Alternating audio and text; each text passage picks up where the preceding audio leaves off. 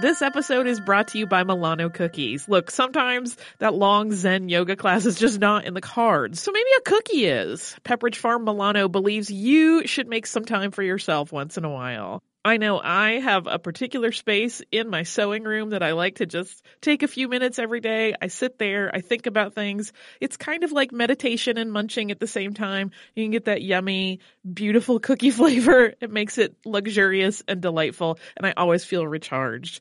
Milano cookies are truly a treat worthy of your me time. They are delicate and crispy with luxuriously rich chocolate in the middle. You really want to keep these just for you. So remember to save something for yourself with Pepperidge Farm Milano.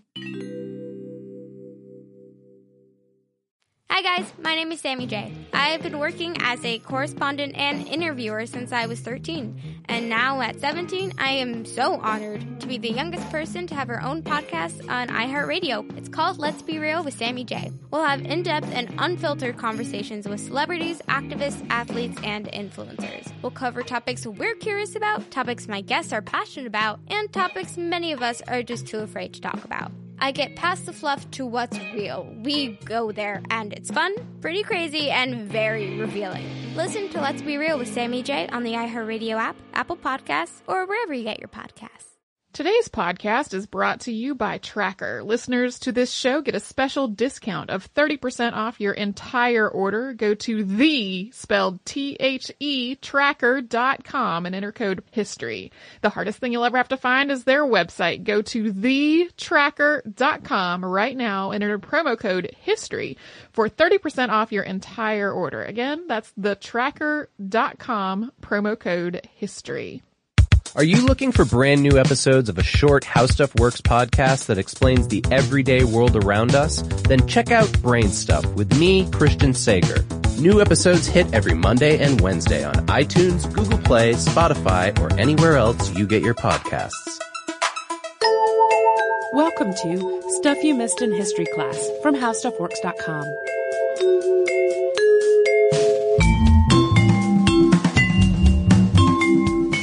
and welcome to the podcast. I'm Holly Fry. And I'm Tracy B. Wilson. And we are still in the Halloween season, which makes me happy in my dark little heart.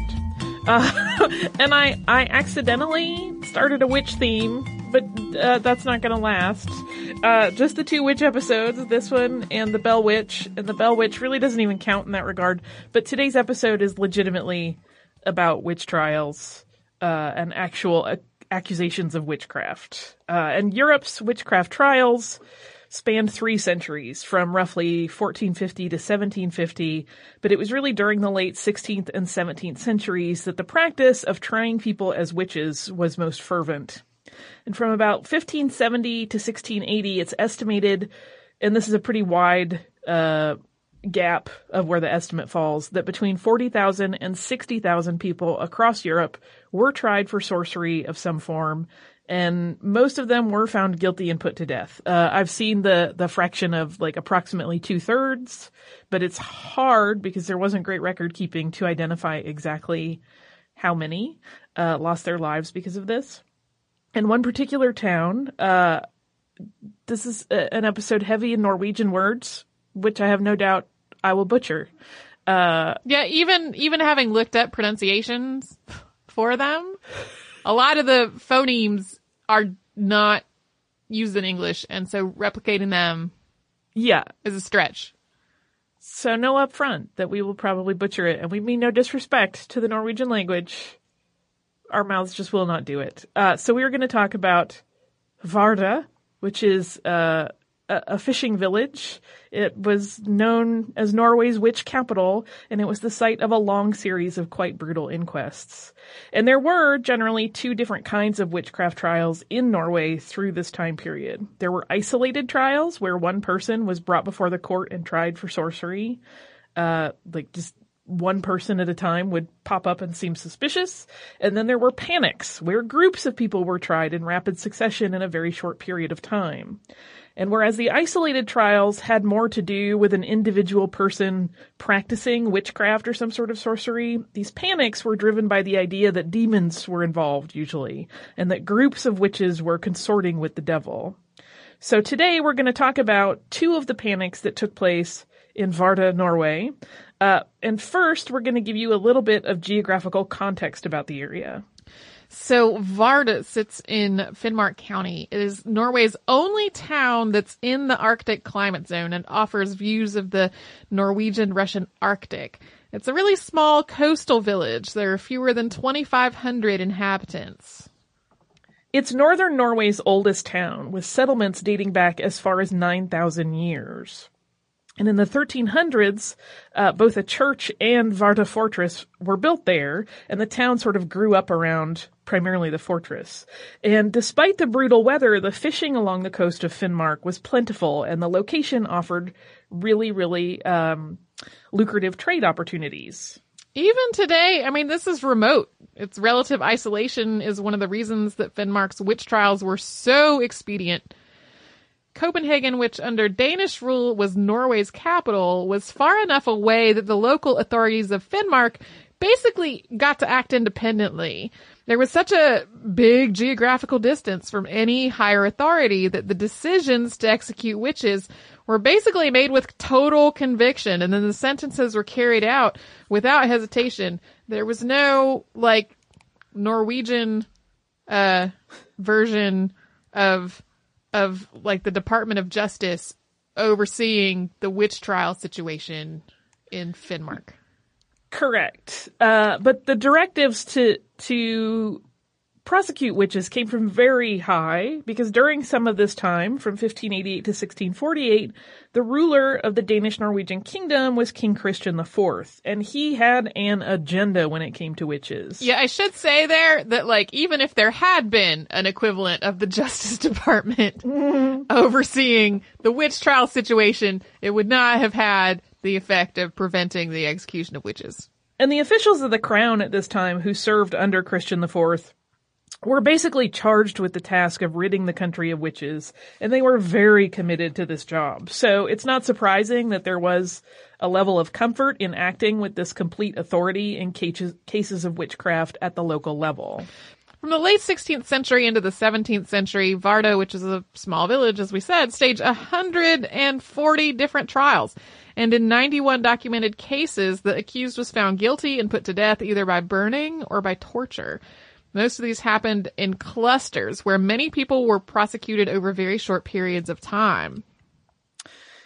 And the numbers here get really interesting because during the time of these witch hunts, less than 1% of Norway's population lived in the Finnmark area where these trials took place.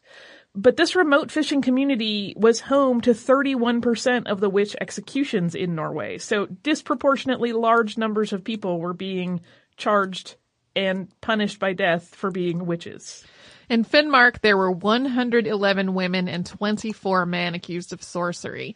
Of the 91 put to death, 77 were women and 14 were men. And the Sami people, which is an indigenous Scandinavian culture which uh, still exists today, were some of the first to be targeted in this witch panic. Uh, they had been the first known people to live in Finnmark, but as that area colonized, they became the minority. Approximately 80% of those accused of witchcraft in Finnmark were Nor- Norwegian. 20% were Sami. When considering gender, though, these numbers skew in a totally different way. Of the 24 men who were accused of witchcraft in the area, 16 were from the Sami people. At least 13 of those 16 were found guilty and executed.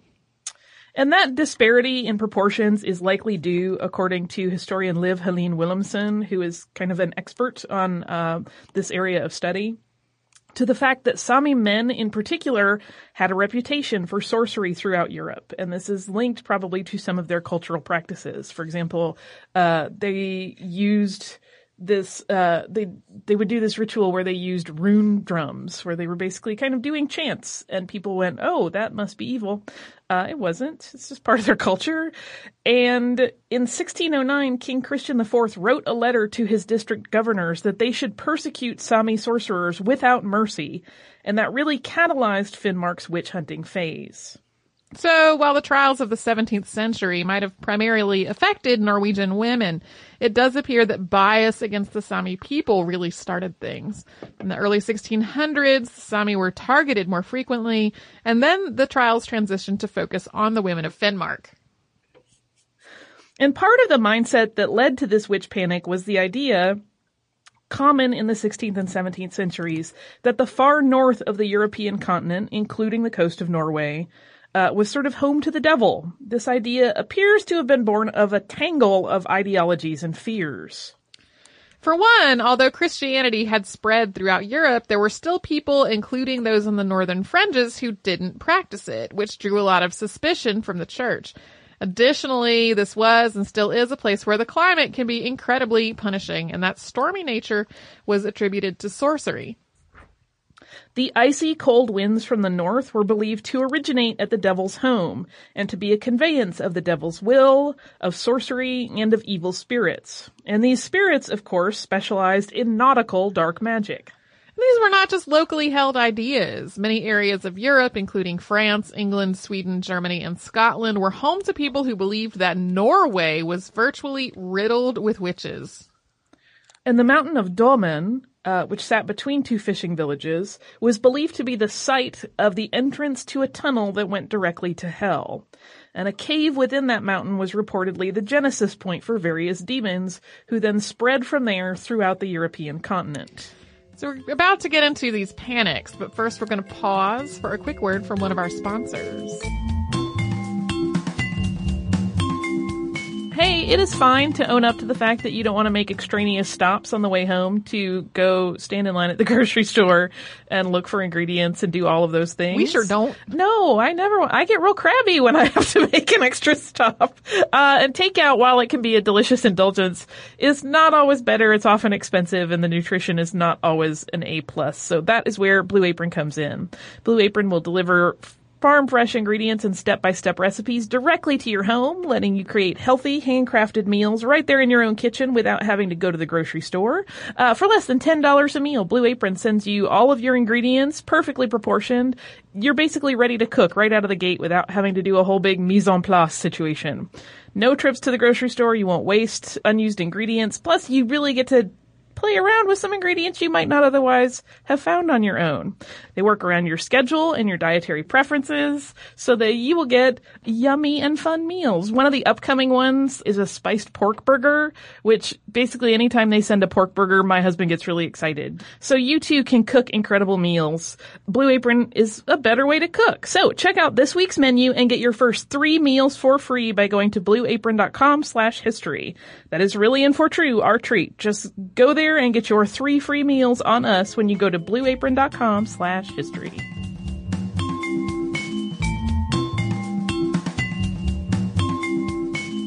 So, back to Finnmark in the 1620s. Uh, as with any of history's witchcraft persecution episodes, sorcery was often the scapegoat for difficult or tragic events that happened in any community. And Finnmark experienced a really terrible storm uh, one Christmas early on in the 17th century. So the unexpected 1617 Christmas Eve storm hit when 16 boats from Vardø and seven boats from uh, I'm sure I'm saying that terribly wrong, so I apologize, uh, were all at sea. And 10 of those boats capsized and 40 fishermen were drowned. Struggling to cope with the loss of so many of the village's men at one time, members of the community started to point to witchcraft as the cause of this tragedy. The population of both villages combined was less than 300 people, so 40 deaths really did have a massive impact on the community. And this incident eventually catalyzed a piece of legislation that allowed for mass prosecution specifically in the charge of witchcraft. And it actually took a long time to enact that law and get it up and running. While it was first introduced in October 1617, it really wasn't enforced until 1620. This ability meant that there was one of those instances where a lot of people, both men and women, faced charges of witchcraft and were found guilty. So in January of 1621, during the anti-sorcery proceedings, a woman appeared at the trials and claimed that witches had indeed tied knots in the fishing nets and cast spells on them. Her name was Elsa Knutsdatter, and she detailed how a group of witches had tied three knots in a piece of string. They had cursed the knots and then spit on them. And then as those knots were untied, that curse was activated, and the sea consequently claimed the lives of those fishermen. She herself was accused of witchcraft and was thrown into the sea to see if she floated. This is all too common and pretty foolish practice. The thinking was that the water, which was believed to be a sacred element, would repel evil, which was why witches floated. Elsa floated, dooming, dooming herself to a guilty verdict, and then she was put to death. In February of 1621, another woman, Anne Larsdotter, testified before the court. And initially she refused to speak, and she was, like Elsa, thrown into the sea for the water test. But after this test began, she readily confessed, and this was framed at the time as the water test having released her from the devil's spell. She claimed that when she had been questioned earlier, the devil had silenced her tongue. And when she did speak, she said that she had met with the devil on Christmas Eve of 1617. She went on to say that she had that evening flown through the air alongside the devil and that he had taken her from one village to another where a total of 40 witches had gathered to celebrate the Sabbath. After these events, she went back to her home. Mari Jorgensdatter also testified, and she said that the devil had visited her on Christmas Eve and asked if she would serve him and then took her to the home of Kirsti Sorensdatter. Kirsti, according to Mari's testimony, cast a spell on her that transformed her into a raven, enabling her to quickly make the journey to the gathering where the knot curse was performed. Mari gave added information that a similar Christmas Eve Sabbath had happened in the time between the 1617 tragedy and the 1621 trials on Christmas Eve 1620. And Kirsti Sorensdatter figured prominently in a lot of the testimony. She was character- characterized by others on trial as the leader of the group. And she was also one of the last women who testified in the 1621 trials, and she had witnessed how things had played out for those that had faced the court before her. Under threat of torture, she confirmed what the other women had said about their rituals, dooming herself to be burned at the stake. During her court appearance, Kirsti named two men who had also participated in the rituals. While men were tried for witchcraft in Norway during all this time, neither of the men that she named were formally accused. But if legal records of later trials are taken at face value, because there there are records of all of these proceedings that are uh, apparently pretty well um, maintained, they're in pretty good shape, but they are they're literally like on file uh, there in Norway. So they're not online or anything, but they basically like lay out as though this this is a legal document. These are legal proceedings. All of these things that we're talking about today. So there is a record of all of these trials. Uh, and if they are taken at face value, there were still practicing witches in Finnmark for decades after the many deaths of the 1621 trials. And while more than 10 women were put to death in 1621, a series of trials in the 1660s would claim even more lives. In late 1662, more than 30 were accused of sorcery in a series of trials that played out into 1663. Among the accused were not just adult women, but also young girls under the age of 12. And most of the testimonies in this case were confessions that were tortured out of women uh, and threatened out of children who said that they had met and celebrated with the devil at Domen, which we mentioned earlier. During the trials, several of the accused said that they had traveled Domen's pathway to hell and that it was a long black valley with a boiling lake at the bottom. And one of the children victimized in these trials was Ingeborg Iversdatter, who was found guilty of sorcery because of her association with two women and another girl and their Christmas Eve 1662 activities. So that day, Iversdatter and a woman named Solvi daughter were actually in custody for suspected witchcraft. They were imprisoned at Vardøhus fortress. But according to testimony given before the court, they turned into cats, escaped the fortress, and met with the devil outside the gates. And then the devil took them uh, to one of these witch meetings, and it's there that they met the other woman and girl that were involved in this particular accusation in the testimony. And after much carousing and celebrating, the devil then returned them to the fortress. Ingeborg had the unhappy distinction of being the first child accused of witchcraft in Finnmark when she appeared at her trial on January 26, 1663. Her exact age is unknown, but she was described in court records as, quote, a little girl. Her mother had already been burned for witchcraft. And she had said that her mother taught her witchcraft by giving her a tainted bowl of milk. There was this perception at the time that witchcraft was conveyed often through tainted food or drink, and that's how you you passed it on from one generation to the next. And then uh, the devil, after she had had this tainted milk, the devil was conjured by her mother in the form of a black dog, and that dog bit her repeatedly. And this same sort of narrative was described by the other five girls as well. Being given like a tainted, usually milk, and then this black dog devil coming and, and sort of attacking them as a form of trial.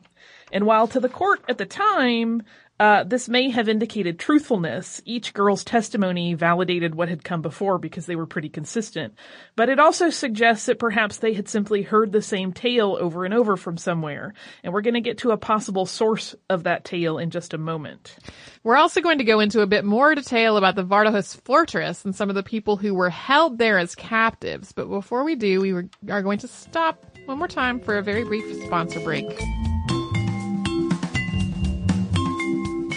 Trips to the post office never convenient. no, and I even have one close, but it's still a pain in the tuchus. Well, and I, I genuinely enjoy the walk down to the local post office from where I live. It's a nice little walk, but I mean, I just don't have time. So fortunately, you can get postage right from your desk with stamps.com. Stamps.com even gives you special postage discounts that you can't get at the post office, including first class, priority mail, express, international, and more. You'll never pay full price for postage again. Using your own computer and printer, you buy and print official U.S. postage for any letter or package. Then you just hand your mail off to the person who delivers it to you, or you can drop it in a mailbox. It is that easy. It is no wonder that more than 600,000 small businesses are already using stamps.com. Right now, you can sign up for stamps.com and use our promo code STUFF for this special offer. That's a four week trial plus a $110 bonus offer that includes postage and a digital scale. Don't wait. Get started with stamps.com today. Go to stamps.com and before you do anything else, click on the microphone at the top of the homepage and type in stuff. That's stamps.com and enter stuff.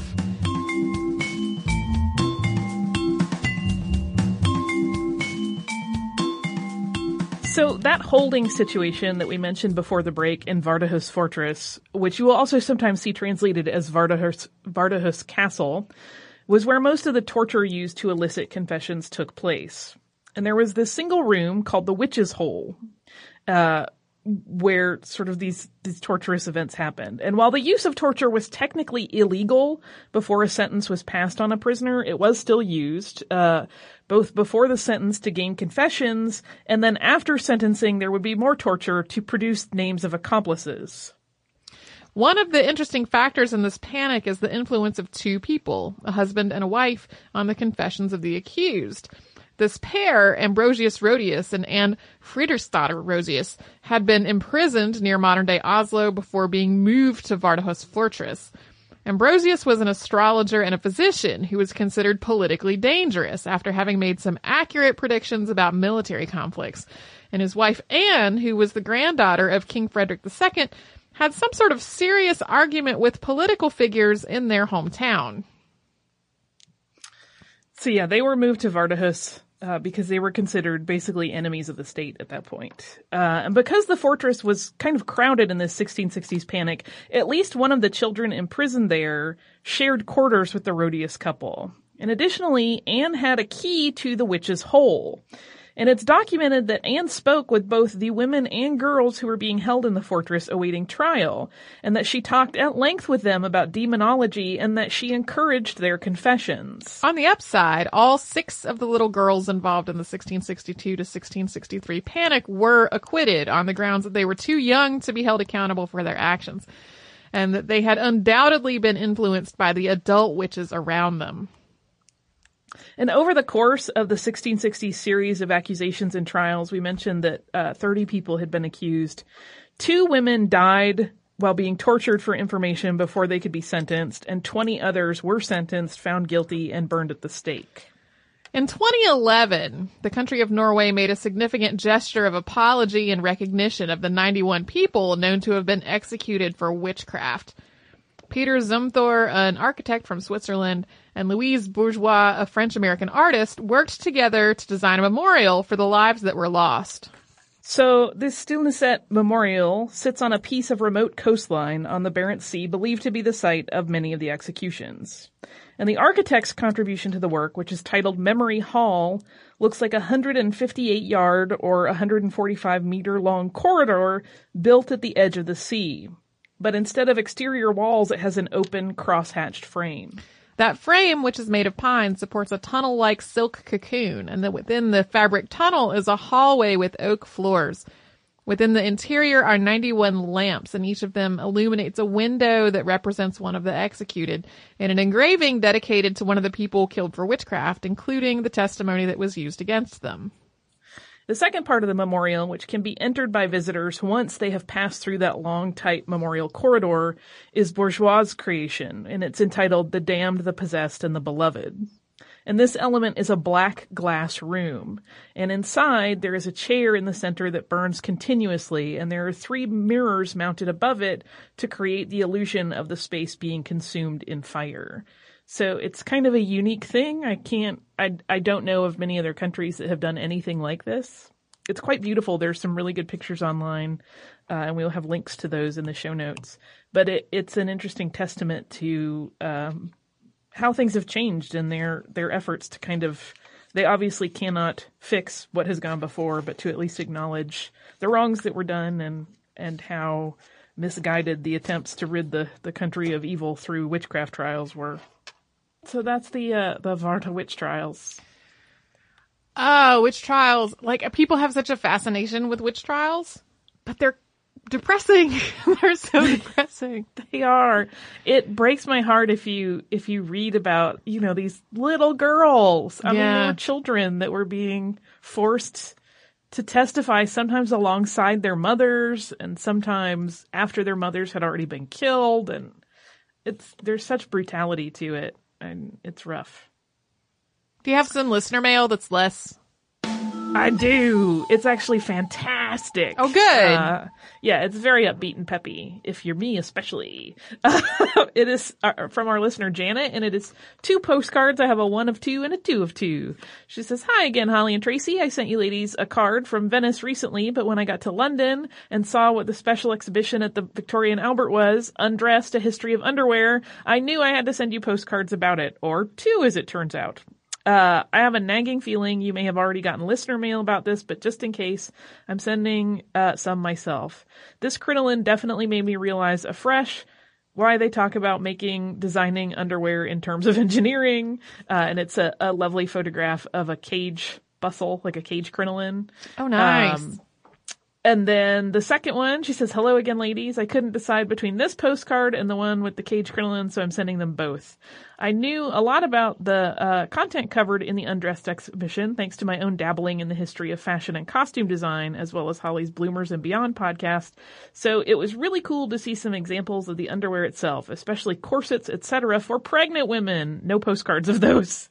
Thank you again for all your great work. So the second one that she sent is um, uh, a photograph of men's underwear from, uh, it's believed Britain in the 1950s, and it's just so sort of structured and uncasual in comparison to modern underwear, but you see the seeds of what modern underwear is like. So thank you, thank you, thank you, uh, Janet. These are just lovely. And I will say, um, friend of the show, Brian Young, went to see this exhibit and very sweetly brought me back an exhibition catalog. So, uh, I'm pretty much in heaven. I'm bummed that I'm not going to get to see it in person, but I'm very delighted and fortunate in that many people have sent me uh, materials from it.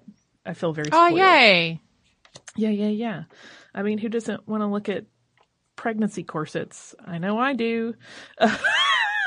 I love all of this stuff. Uh, anyway, so if you would like to write to us, you can do so at historypodcast at howstuffworks.com. You can also find us pretty much across the spectrum of social media as at Missed in History. That's Twitter at Missed in History, Instagram at Missed in History, Facebook.com slash Missed in History, missedinhistory.tumblr.com, and on Pinterest as Missed in History basically Missed in History will find us on the internet.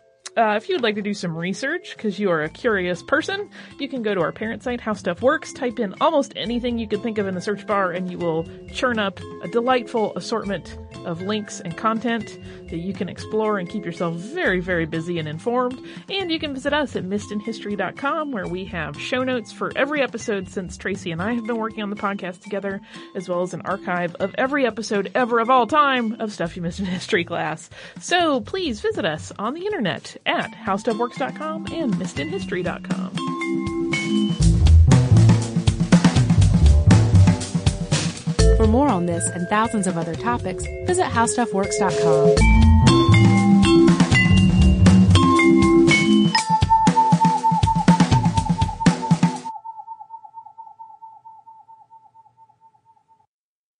The future is closer than you think, and it all starts in the palm of your hand. You may have heard the news 5G is coming. In this new iHeart series, This Time Tomorrow, presented by T Mobile for Business, join me, Oz Woloshyn, and my co host, Kara Price, as we walk you through the true revolution in mobility that will change the way we interact with the world around us. Join us and hear just how close we are getting to a more connected future this Time Tomorrow is now available on the iHeartRadio app or wherever you listen to podcasts. I just realized that the first letter of every line of this review spells help me. It seems like everyone's a critic these days, blessing the world with our slightest opinions, all on our own mini platforms. I'm Scott Janovitz. And I'm Greg Conley. We're the hosts of Citizen Critic, a new podcast where we critique the critics and review the reviews of your favorite movies, music, television, toasters, toiletries, and paint colors. Listen to Citizen Critic on the iHeartRadio app, Apple Podcasts, or wherever you get your podcasts.